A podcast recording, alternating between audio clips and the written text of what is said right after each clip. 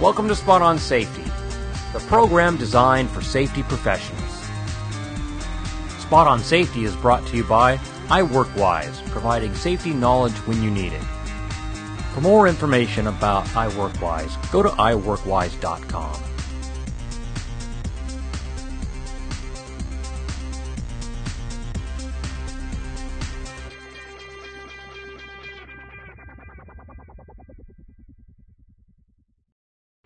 Welcome to Spot on Safety, Episode 28 Flammable and Combustible Liquids, with your hosts Amy Does and Dan Smiley.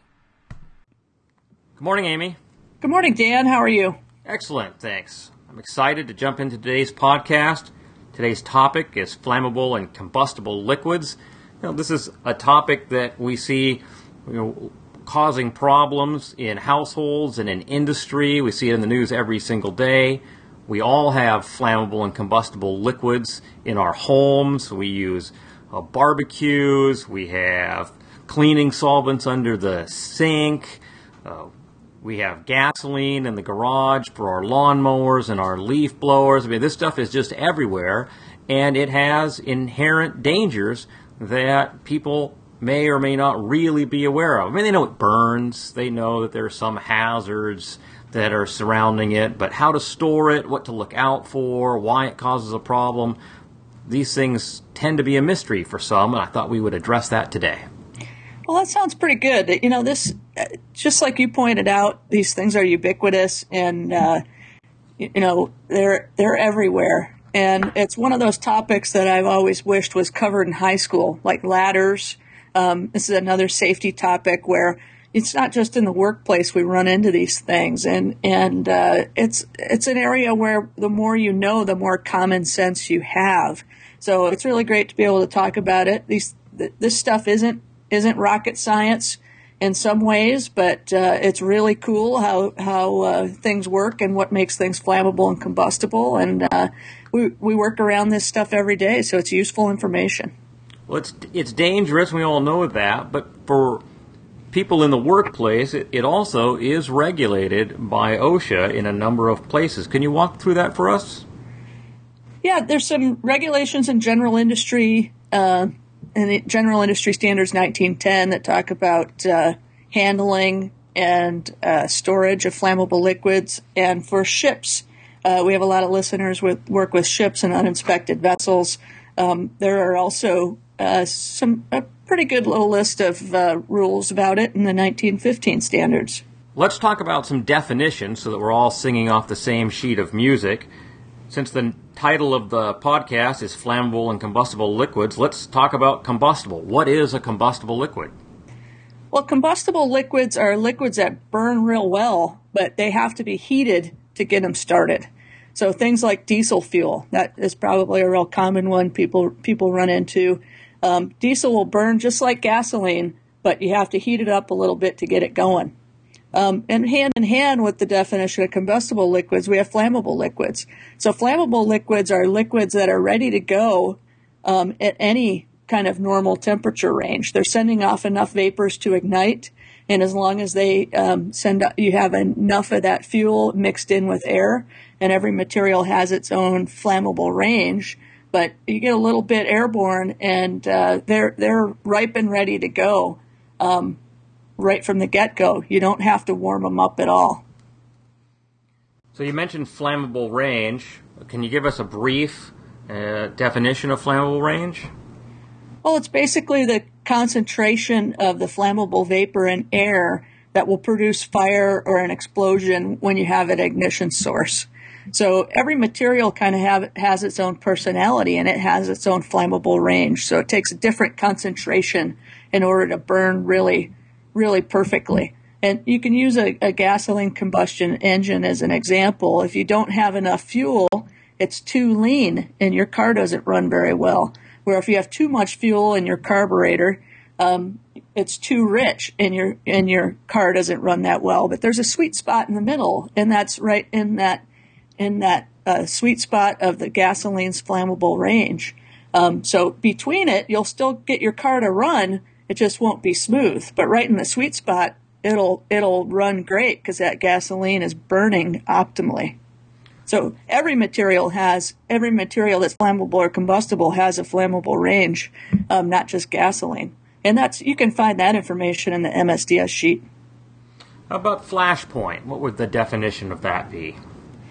Flashpoint, when you look at this on an MSDS, um, it's the temperature at which that liquid gives off enough vapor to form an ignitable mixture. So if a material's flashpoint is minus 28 degrees, it means in normal situations, unless you're on the Arctic Circle or somewhere, um, or in in uh, Minnesota or something, uh, that gas that that material is going to be giving off enough vapor to burn. Um, if its flash point is 80 degrees, it has to be a pretty hot day uh, before it gives off enough vapor to uh, get to a, a, flammable range. You mentioned the Arctic. That, that it reminds me of a story that I heard way back in a in a HAZWOPER class years and years ago. The instructor was talking about the flash point of gasoline, which is minus 45 degrees. And to anybody's mind, gasoline will just burn anywhere on the planet. But as it turns out, there was a medical emergency at the U.S. research station in Antarctica where they needed to fly a plane down to medevac out a person. I think it was appendicitis, but I don't recall exactly. And it's the dead of winter. It's minus you know 80 degrees Fahrenheit down there, and they lined the runway with 55 gallon drums filled with gasoline and went to light it so the plane could land. And of course, what happened? It wouldn't light because it's below its flash point. right. And they ended up out there with, with propane torches heating up the gasoline in the drum so they could get it above its flash point so that it would ignite and light the runway. I mean, nowhere else in the world would, would that happen. Well, and that's interesting because in normal temperatures, that's what you'd have to do with diesel in order to get it ignited. So, you know, every material has its own flash point and its own flammable range. And, you know, when you know those numbers and you can think about it uh, productively, that, that um, you can really understand what that material is going to do and what its personality or what its properties are. So a lot of times people look on MSDSs and, you know, it gives you instructions like firefighting or, you know, what kind of PPE to wear perhaps. Um, but these, these properties, when you start knowing what these numbers mean, it becomes pretty fascinating. So with a few of those definitions out of the way, uh, I'm storing flammable materials in my workplace. What action is required? What is it that I need to do? Well, the the main thing is is you want to store those things away from ignition sources, right? We have the fire triangle. It takes fuel, it takes oxygen, and it takes a spark or heat in order for something to burn. So we have enough oxygen and normal air for things to burn. So really, um, a lot of the safety rules really center around uh, basically keeping your ignition sources and your flammable and combustible materials separated. So we want to do that whether they're in storage or whether we're using them or if we're in a confined space. Uh, for instance, we have to be really careful about ignition sources around these things. And so when you go to the gas pump, it says no smoking, right? Last I checked. Yeah. So most people have that one down. Maybe you don't want to smoke at the gas station. The other people uh, might give you a hard time about that. Um, basically you don't want to do that when you're filling up your your lawnmower either, or have a super hot lawnmower with a hot engine on it um, that could ignite uh, your gasoline vapors. One one thing that's important, I think, to note about all flammable and combustible liquids is it's the vapors that burn, not the liquids itself. Liquids don't burn, um, but they give off enough vapor if they're above their flash point to form an ignitable mixture, and then they, they, the vapors burn quite well. So basically, when you're storing these things, keep them the heck away from ignition sources and keep them tightly closed. Keep the containers tightly closed whenever they're not in use.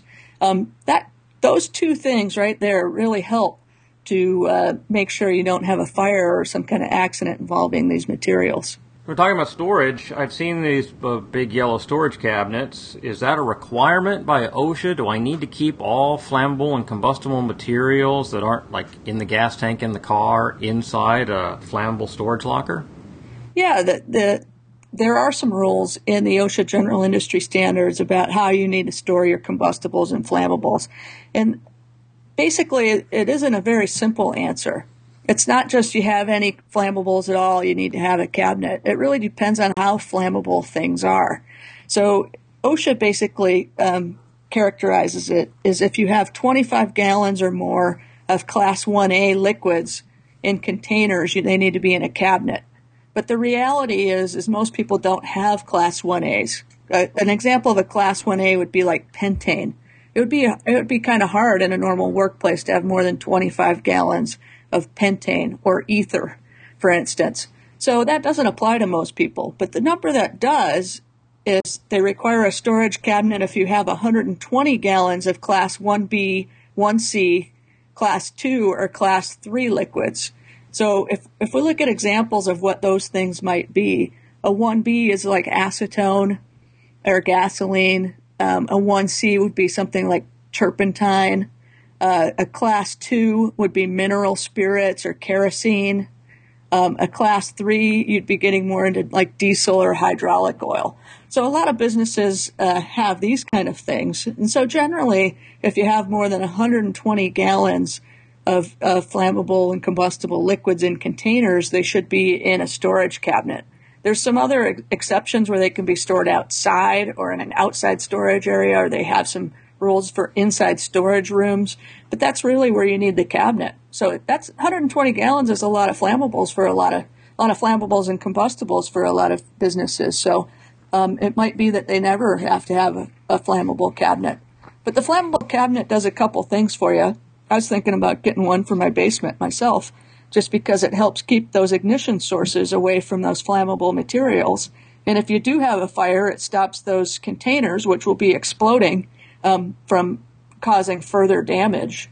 So um, flammable cabinets are a good thing, but the OSHA rules are clear, um, and it's usually 120 gallons.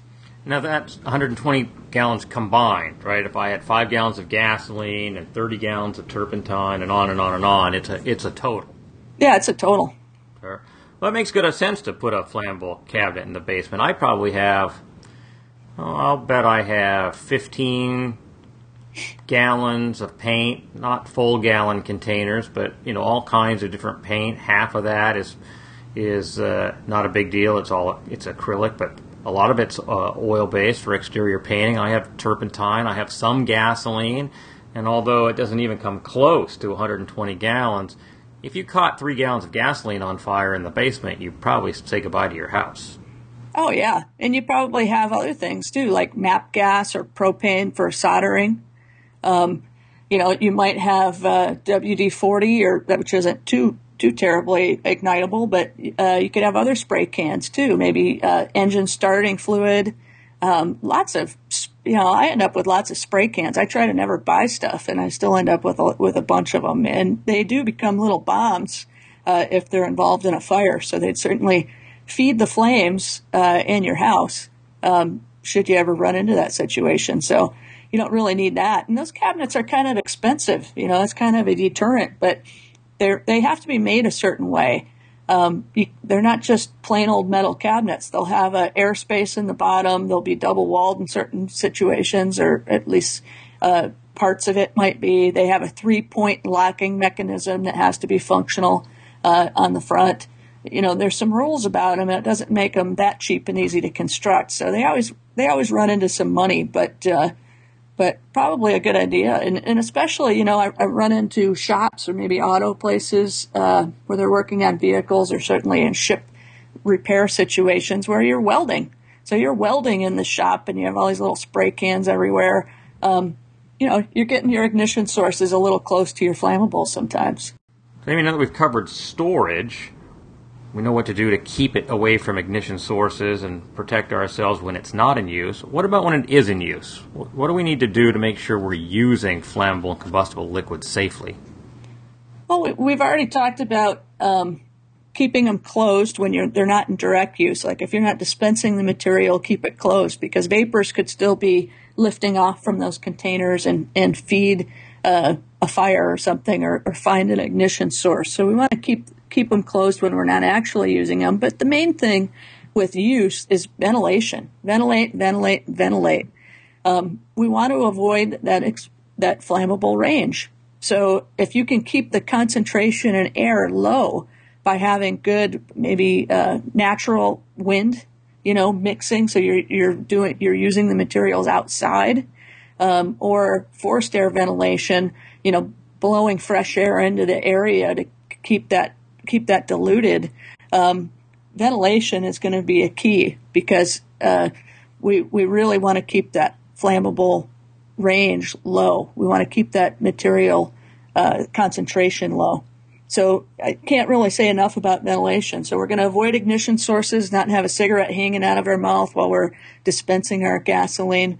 We're going to ventilate the heck out of it and we're going to keep those containers closed so we can't have a fire flashback to the container um, in our area. So another good thing about ventilation is it keeps the uh, health hazards down too. A lot of these flammable and combustible liquids also cause health problems um, maybe even long term things like benzene causes cancer. Um, so there's there's uh, a lot of good things to say about ventilation. Another thing is you might end up with oily rags um, or rag soaked in paint or solvent. Um, those things can spontaneously ignite, and so in a workplace you have to keep those in covered metal containers, and you have to take them out regularly. Um, I've had a rag ignite. Uh, in my garbage can that had a little bit of uh, teak oil on it. So um, I've seen it happen firsthand and, and seen it in the workplace as well. Um, so you want to keep those those oil soaked rags in covered metal containers or get them the heck out of your your area. So those are all things you can kind of do to minimize the um, hazards.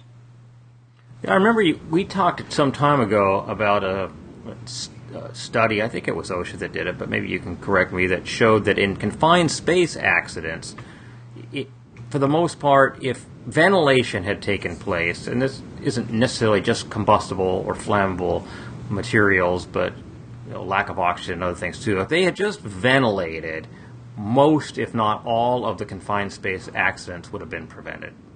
Yeah, you bet you know, it was a NIOSH study they did in a 10 year period, and the accidents that occurred in that 10 year period, that was true. They didn't do any, uh, they didn't use any detectors. Um, you know, on ships we have we have shipyard competent persons who who wander around with uh, LEL meters, and you can see where something's at in its its flammable range with one of those. I mean, we wouldn't have those at home, um, but in the NIOSH study, 100% of the people who died in those incidents did not do any monitoring and did not do any ventilation at all. Yeah, so if they had just ventilated, and this goes for, for potential accidents in the home too, uh, you make sure you ventilate, chances are, without knowing anything else, you're going to do a lot to alleviate risk. Oh, yeah. So keeping ignition sources away and ventilating are probably the keys um, to trying to stay safe with, with uh, flammable liquids. You know, it's funny because the more people know about this, the less they seem to care. I remember not that many years ago watching a tankerman on a, a gasoline barge walking up the, the, side of the barge smoking a cigarette. Oh, yeah. you, you don't think of it. You know, there's another sneaky one we haven't mentioned yet, Dan, which is static electricity. I have several videos of uh, fires starting at gas stations. And because gas stations have so many safeties built in, really over time, they've minimized the dumb stuff that we can do there. Um, they've banned the smoking. They have uh, bonding and grounding built into their nozzles and these safety features and ways to minimize vapor production, but yet it, it still happens. So there are probably eight or 9,000 incidents a year at gas stations. Um, you don't hear about them. There's a lot more gas stations in the U.S. than that. Um, so it doesn't happen every day in your own backyard, but it happens. What um, about when you're filling containers when you're not at something like a gas station? I mean, the gas station's systems are bonded and grounded, but uh, systems in my workplace maybe aren't. Yeah, the uh, the rule for it is is if you have anything that falls into a class one uh, category, you're supposed to bond and ground the containers when you're dispensing those materials. So examples of those things that we'd probably run into would be like acetone or gasoline. Um, those would be things, and I'm sure that you and I have both dispensed gasoline in our workplaces without bonding or grounding the container. But you can get a buildup of static electricity just from pouring the fluid from one container to another that could ignite the vapors. So in the workplace, the OSHA rule is if it falls into a class one category And you can see that on the MSDS for every material you have, what category it's in. Um, that container is supposed to be grounded, so you have to have a continuous ground um, wire or something going from the container to the ground, or have a, one of the containers sit, sitting on the ground directly. Um, and you have have a bonding wire between the two containers, which should be metal, um, to make sure that you're dissipating all the static electricity to ground. Yeah, I can neither confirm nor deny that I've ever poured liquids into unbonded or grounded containers. Yeah, so it, you know, me too. But I'm not. If I did, I'm not admitting it on this podcast. Yeah, and, and uh, yeah, we won't talk about that anymore. But basically, you know, we've all gotten away with stuff a lot. Um, but the, uh, one of the one of the classic examples, and along with the no smoking warning label at the gas station, there's probably one that says, you know, if you're filling a portable container, put it on the ground. Don't fill it in the back of your pickup truck, um, especially if you have a plastic bed liner. By the way, um, and I have a few videos of, of somebody catching on fire by doing that. So, you know, we're saved most of the time because our containers, one of the containers is on the ground, perhaps um, where we're touching a container to the other just so we don't spill. Um, but it happens. Uh, and the hotter day it is, the easier it is to happen because the warmer these materials get, the more they vaporize. And the vapor is what ignites. And so you have more of it at a higher concentration in hotter climates and during hotter weather and in hotter spaces. So you know, we might get away with it because we're doing it in the winter, or maybe it's 70 degrees in the Seattle summer or something, or we're doing we're in Alaska. But um, you're in Texas in the summer, you have a greater risk of having a problem. I think now they're even putting up placards at the gas station telling you not to get in and out of your car while you're you're fueling, and that's not because they don't want you to leave the pump alone. It's because of the static electricity that can be generated as you slide in and out of the car over the synthetic seats.